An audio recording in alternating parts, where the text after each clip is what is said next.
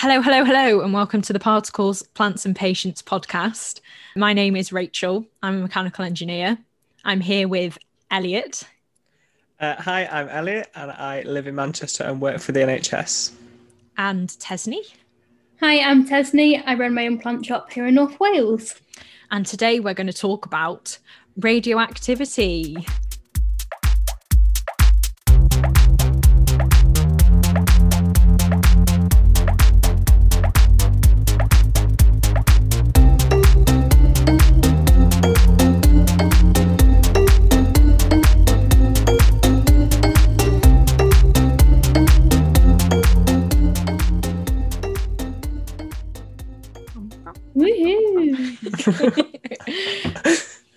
Uh, does anyone have a fact they want to start us off with? I know mine's a bit of a long one, so I don't want to really start off monologuing. I'll just start off with my nice, easy, planty one um, because it's just a little bit interesting. Um, about plants and um, radiation and if they absorb radiation or not, because there's like a lot of debate around it. As a lot of plants, a lot of plant shops um, market their plants to like help with radiation and like your technology and stuff. So NASA, half it's they can't agree. NASA can't. One minute they're saying pineapple plants do absorb radiation, and next minute saying that they don't do anything.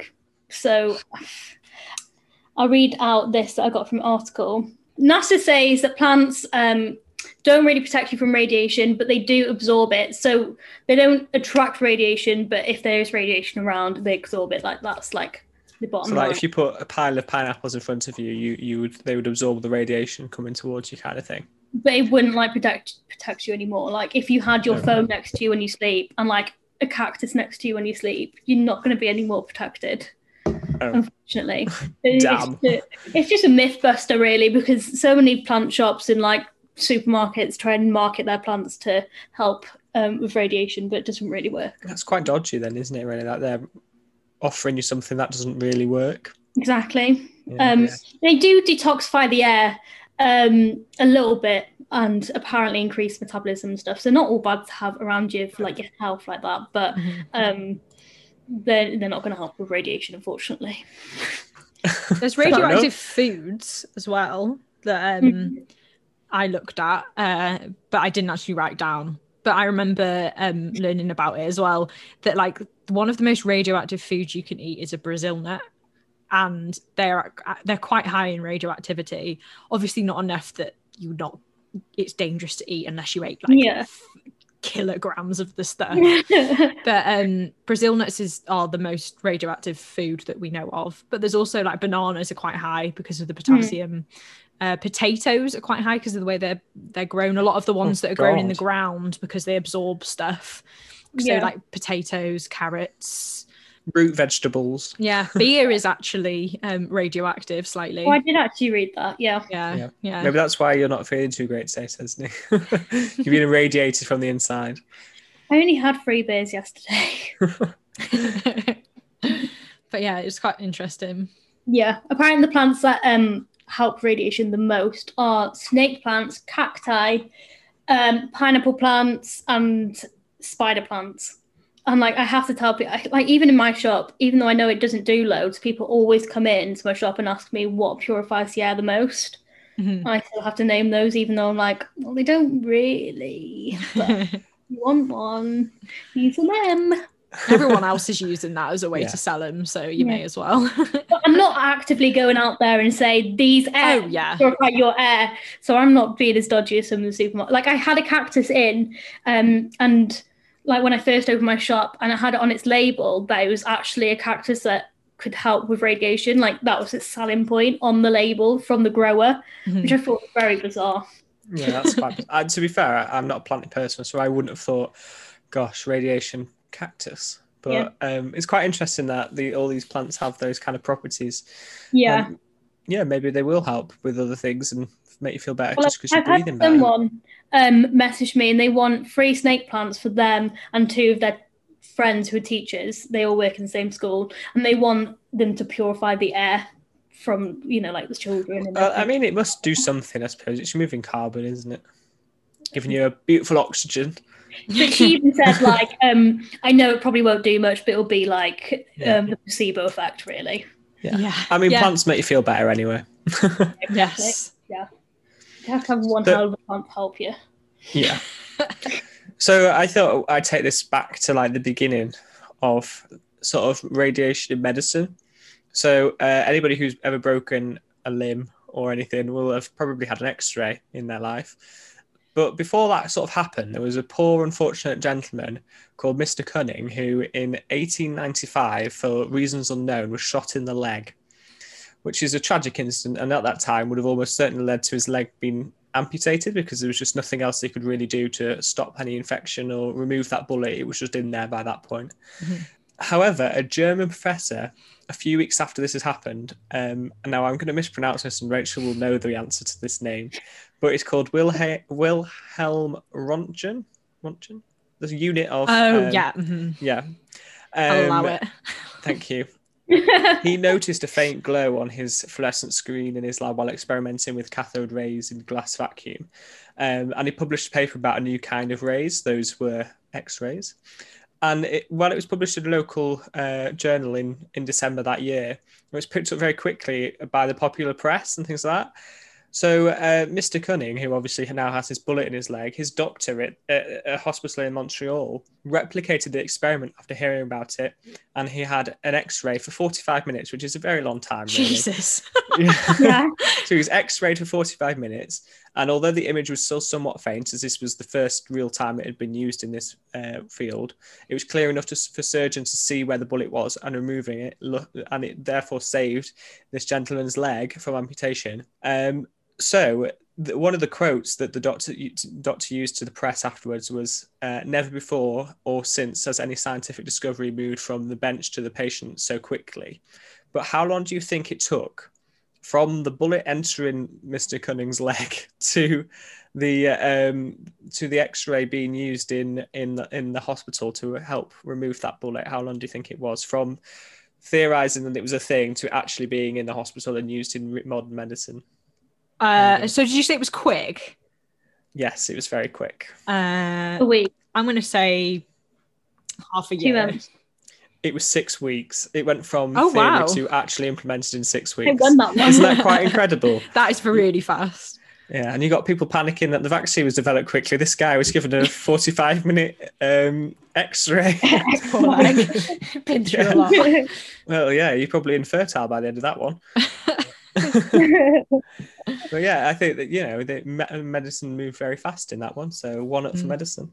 Very cool. Yeah. I'm, I'll go for my fact now then. Um, so yeah, it's a big it's a big boy fact because I've only got one, um, but it's got a few things that come off it. So my fact is all about what we're going to do with radioactive waste when uh, we've got to get rid of it. So the plan is, um, uh, most com- most countries agree that we need to package it up and just bury it in the ground, really far down in the ground. So it's like at least a mile underground. We're going to package it in these things, bury it, and just leave it.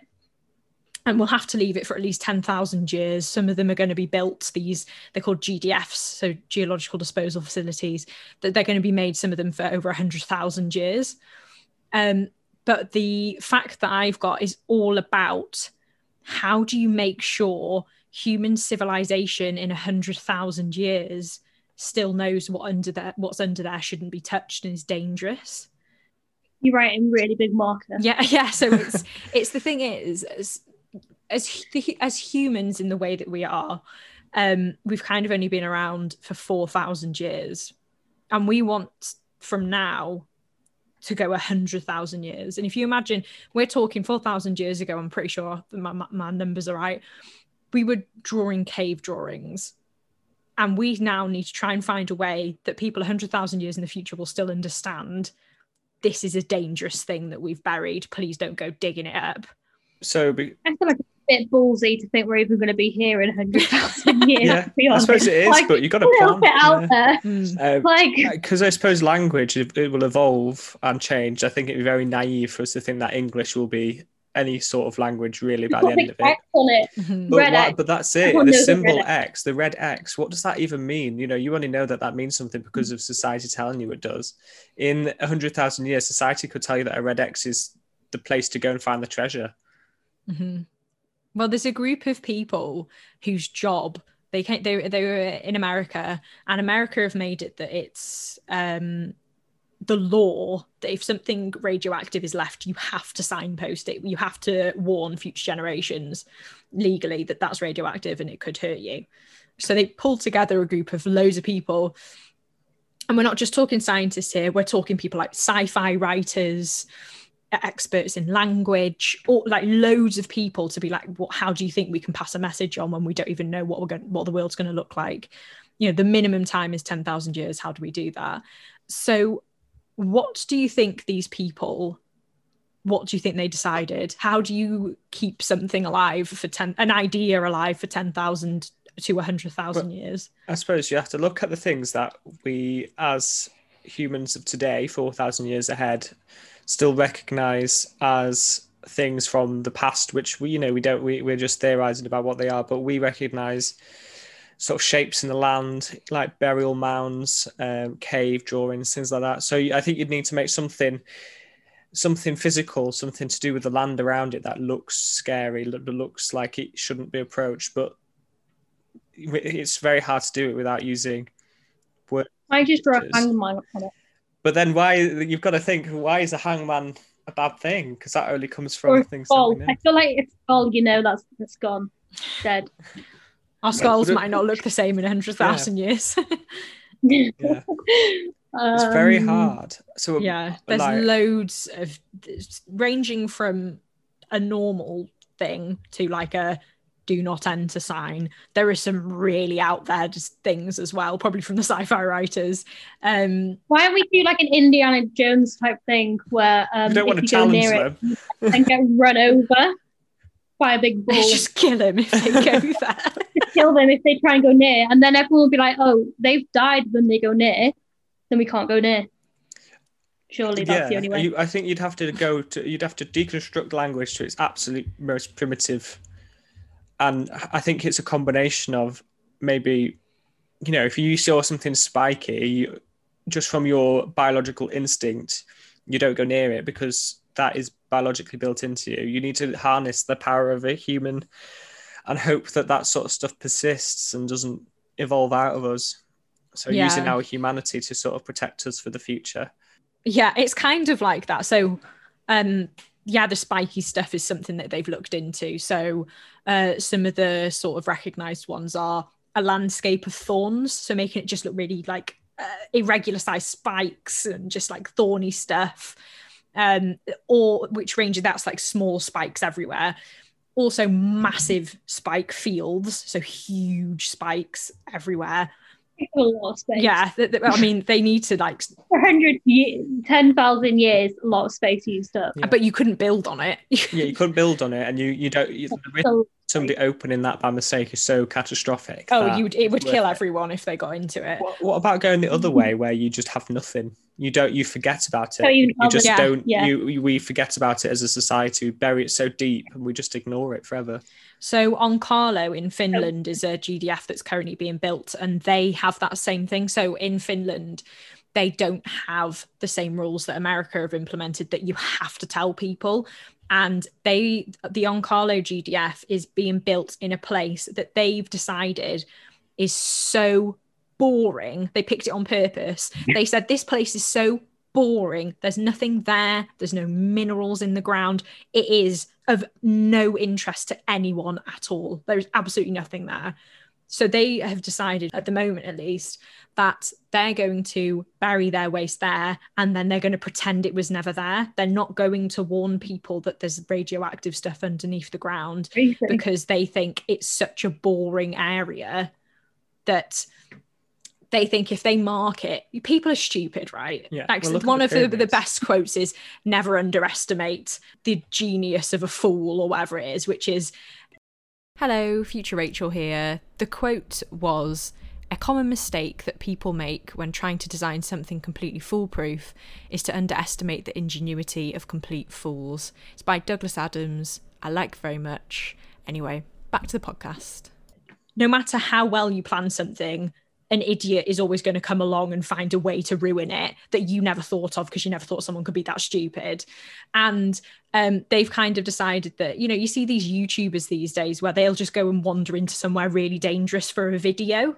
And it's like dark tourism, isn't it? That's Yeah. like a Yeah. thing at the moment. and that's what they're con- there's a concern about as well is if you mark this place as it's really dangerous you know you don't want to go here there's something in here that was is going to kill you they if if it's been lost what it is in like 10,000 years people might be like well we want to go see what's there let's see if it actually kills us and so they're really concerned about that so Onkalo have gone it's better if we actually just Ignore let people Let forget about it yeah. why would you just dig in a really boring part of the world over a mile into the ground you just wouldn't Yeah, well, so no the thought for it. process is. Hopefully Um, not. Yeah, hopefully not. But there's other ones as well, which is uh black uh, the the black hole theory for it was just covering the ground in black tarry stuff um and making it so that the ground cannot be farmed and cannot be inhabited in because then people won't want to go near it they'll go Yeah. this is weird but we're not going to spend time trying to figure out why it's like Yeah. this because we're, we're thinking maybe on the long lines of humanity is going to get even better and advanced but really theoretically anything could happen we could be regressing by that point and living off the land completely again and they will have no recollection of what that is and why it's dangerous and want to Mhm. farm it and then them digging a mile down to put their crops in Yeah. it's going to be quite Like, dangerous that's what they're thinking. They're like, why would somebody want to dig that far down in a really boring place? Yeah. There's just the hope that no one will. There's also the forbidding blocks, which I like, which is um they were concrete black blocks that are the size of a house each.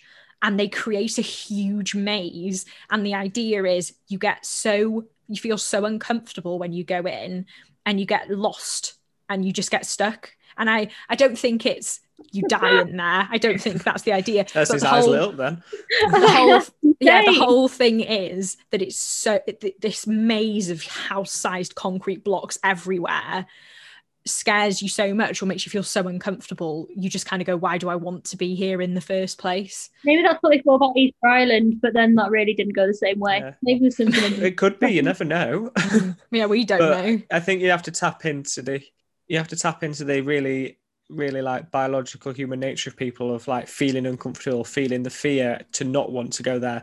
Because if Mm. you label it as dangerous, it just becomes a massive game. People Yeah. want to go there. It's like tempting fate. that's the Yeah. concern yeah I think you'd have to use pictograms maybe because Yeah. hieroglyphs have survived okay.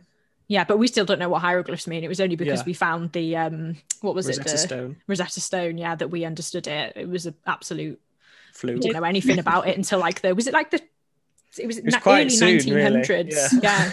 we had no idea what any of the hieroglyphs meant until When we were then stealing everything we wanted to steal. Yeah and then we were like oh this body will be great this tomb Oh, where yeah, I love that. a, a curse if we go in here let's go Yeah, well, exactly. The curse will go in there, like, wow, it's really dangerous. Let's go and have a look. Let's go Mm. do it. Maybe yeah maybe a pictogram of a of somebody who's you know if you touch it you become ill and that this illness spreads Mhm.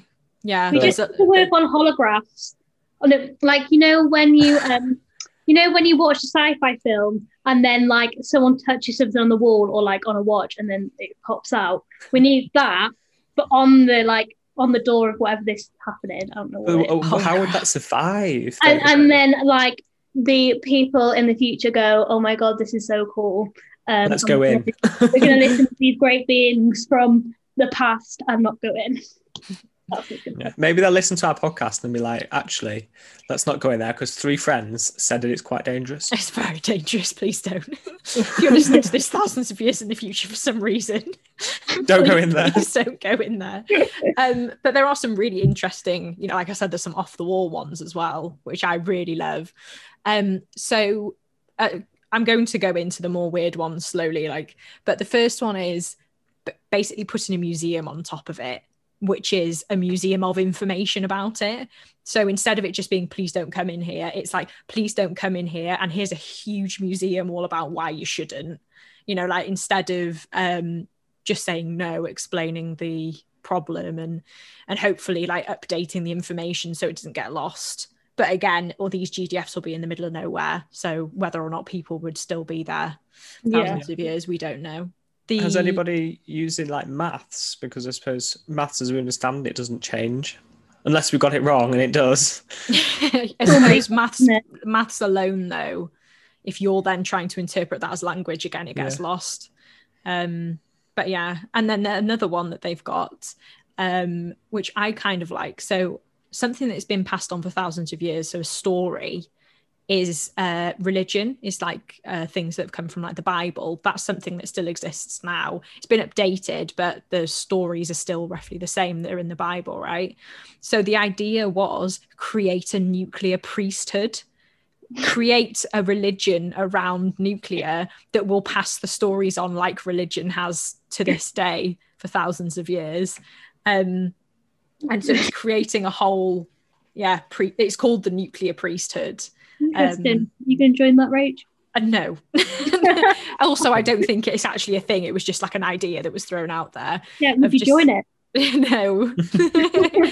um, Wow. and yeah, nuclear priesthood or the priesthood of atom. Um, and that was all about finding ways to pass down stories. Uh, and then the last one, which I I just love this idea because it's just absolutely mental, um, were things called ray cats. So they're cats. We know cats have been around forever, right? And it was to genetically engineer cats that when they went near radioactive stuff, they changed color. and the idea was to instill a um like folklore, like a story of if if a if you get see a cat and it changes color, it's a bad sign and you need to move away from wherever the cat's changed color. And even in 2014, a, music, a musician, music, musician, Jesus, musician called Emperor X wrote a song called "Don't Change Color, Kitty."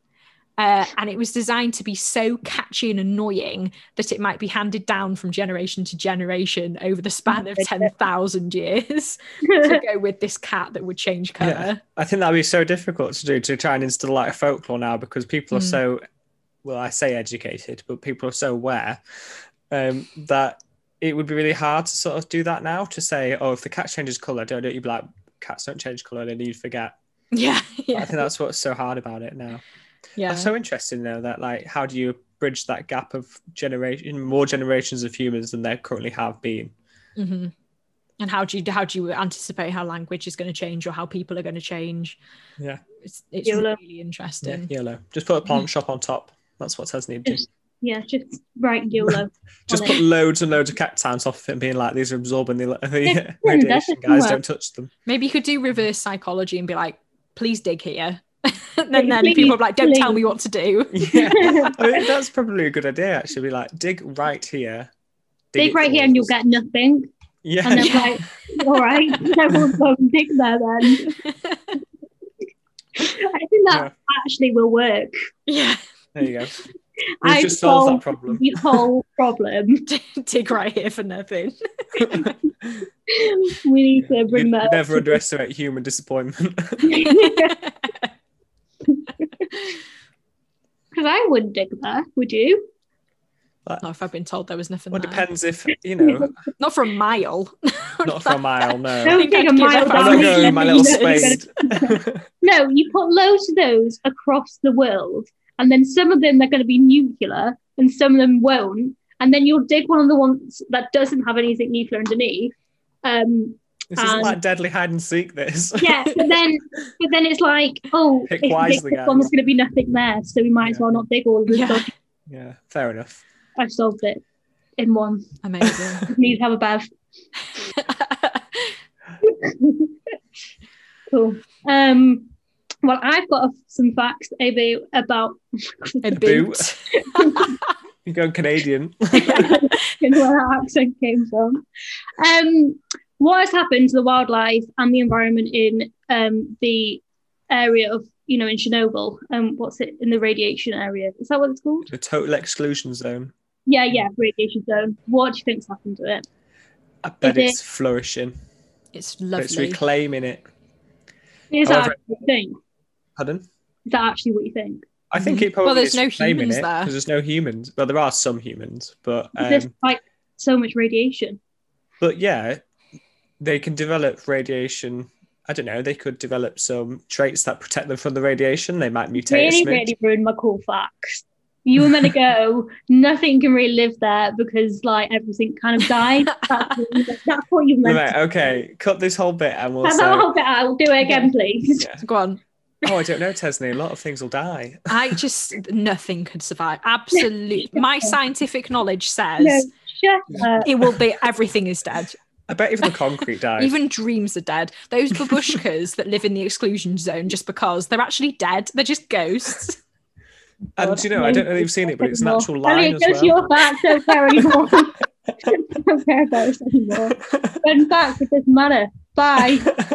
That's your fact. Who cares about the nature? Who cares? Elliot, go to your gun we can't cut that bit now though because it's so funny. Yeah, I know exactly. We're just gonna go move on to yours. You won't ever know about my cool facts I had. oh well, mine's very bringing, going to bring the mood down. Well, that was your own fault. um, well, so uh, on August the 6th, 1945, uh, an atomic bomb was detonated over Hiroshima, as most people will know, which is an awful thing. Um, but it was the first time that had ever happened, and the Japanese had no idea what had hit them. Uh, it was absolutely catastrophic, and they did just didn't know what it was. They didn't know people were going to be irradiated to death and everything.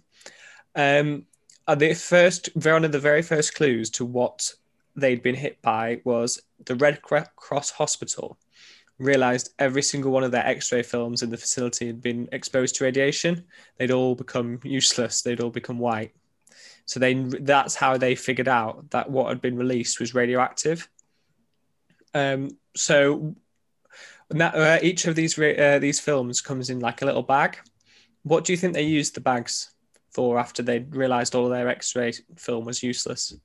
I wish I knew the answer to this just so I could boo you. yeah, I knew you wouldn't though. So I actually don't know that. I have a fact that I've just Oh remembered god, that's about Rachel doesn't this. know. Bloody hell. Um, oh, it's depressing. which was the re- the the, the um in America, the they didn't know they were testing nuclear bombs, right? They didn't tell anyone they were testing nuclear bombs, and the company Kodak found out that they were testing nuclear bombs before anyone else because they had all their Kodak photograph films and they all started getting nuclear particles that were causing little dots to appear on their photographic film that they were like trying to sell. And everyone kept being like there's dots on it. Why is this? And and they realized by plotting where the dots were worse they managed to find the actual testing area and they went to the government are you testing stuff and they were like oh my god you can't know this What have you done? kodak knows even though even the highest people in government some of them didn't know but yeah what were they using the bags for So um, obviously, so many people died that unfortunately the, these bags were used to um, to uh, look after. They, they put the, the cremated remains of the individuals that died in the in the um, bombs How big are bombs these? aftermath. yeah the bags they're not big they're not very big. Oh. So God knows how much was left. But um yeah, in the immediate zone that they were killed, uh, the any cremated remains were kept in these little bags and uh, hopefully reunited with some relatives. But it, you know, if you're quite very near it, you, there's not much of you left. i'm No. trying to figure out how big the bags are like i don't i They're not they're not very big. Oh I, I- should have got size, but yeah, they're not they're not very big at all. Uh, but yeah, I think that was uh, very sad. But you know, it's it's it showed that uh, it sort of helped them indicate what had happened, so that they could help treat people better with radiation. Well, ease their passing at least. Hmm. Um, and then they provided a little, A little bag of ashes. yeah, a little. I don't know how to re- phrase it without being really insensitive, but something to give back to the families that had lost somebody. How do you know who's who? Well, usually they take their name before they cremate them. Yeah, they, you don't turn to ash when you've been. No, era- no, I- No, I know, but like there must be so many bodies. Yeah, they were. They were. There were so many bodies. Um, but yeah, I don't know how they identified them all, Tesney. I just assume they identified most of them. Yeah. But yeah, very sad. Um, quite an inhumane way to be killed, really. It's not a very nice way to go. If anybody's ever researched about the way you die when you've been radio ra- exposed to higher levels of radiation, Well, did you ever watch the documentary about um, Chernobyl? Not Yeah. documentary, the, the like um series. yeah, Chernobyl on Sky One. Yeah, that one. Yeah, really Yeah. that's It where we're is going really to get plugged. Yeah. Yeah. But yeah, very sad. What a note to end on. We literally. Could have ended on the fact that the wildlife's flourishing in Chernobyl, but uh, No, unfortunately, we ruined that anymore. one. yeah. You don't want to hear about the Yeah. wildlife there. You know. Well, yeah, we just already knew, unfortunately. Well, no, you don't know everything, so it's fine. Go on then. Is there like No, a three-headed don't doe running around? care. No, fine. I feel like I have a, a load of nuclear facts, but they're also morbid. I don't really want to keep going on that. Well, yeah, that's, you know, I. I, I had thought about writing about what happens when you get exposed to radiation, oh but God! I was like, oh no, let's not go let's there. not talk about that. Yeah, yeah, it's not Hmm. nice. I cannot think of one that isn't. Oh, I've got one, quite funny one. Here you are. One last factoid of the day. Uh, when you get yourself an X-ray done, you have to wear a gonad shield, which I found is a really funny word. Is it called? Is it actually It's called, a gonad, shield? Yeah. Oh my gosh! Well, have you not seen how much lead the people operating them wear, and then they're just like put this on your, your bits? Yeah, so you don't To become protect them. infertile. Oh well, I don't know whether it's men and women. I'd assume it would. I be. think it's just men, Yeah. but I Oh, don't know. I don't don't, know. No, I think it is just men because on not Little Britain, what was the other one? Um, with oh my god, you know, Come like, fly reputable with source. no, actually, no, I think it was Little Britain. You know the what the they were being a um dressing as a woman, Oh, Emily. Emily, yeah. and he they went to hospital. And the doctor was like, "You need to put this on," and then she was like, "No, I'm a lady." Oh yeah, God. yeah. I'm I'm pretty sure it just is because It of the- it's Do you know? Thinking about it, yeah, the the the spermatozoa are produced externally, so to speak. yes, and uh, women's stuff is inside. Yeah. Is it? Well, this is a bit of a biology I mean, lesson now. mine is. I don't know if yours is. I was saying more that it's like that's an obvious one, Rachel. Not that you were doubting that I yours were inside or questioning not. the Your ovaries are on the outside. God. Oh my goodness, what a turn. Yeah. So we hope you've enjoyed this episode of the podcast. Uh, next week we're going to talk about Rainforest. Rainforests. Yeah. Um, if you want to catch us on our socials, on Instagram we are at Particles, Plants and Patients. On Twitter we are at the 3P podcast, uh, the number three, letter P. Um, I'm on at it's spelt Rachel AEL on Twitter and Instagram. Elliot, where can they find you? You can find me on Instagram at Elliot Griffiths98 or on Twitter at Elliot Griff98. And Tesney? Um, you can find me on Instagram at botanical underscore babe with two E's. And then Twitter I don't use anymore. and uh, yeah, if you want to um, give our podcast a rate, like wherever you find it, whatever you can do on whatever you use, that would be amazing. That really helps us out.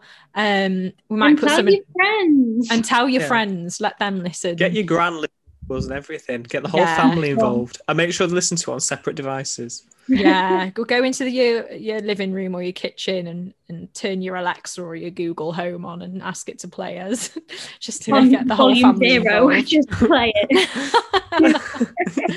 Just on repeat, please. It really helps. wow. Now we've finished like now we look desperate. desperately dri- uh, driven up reviews. Let's crack on. Thank you for listening, everyone. We'll see you in the next one. Bye.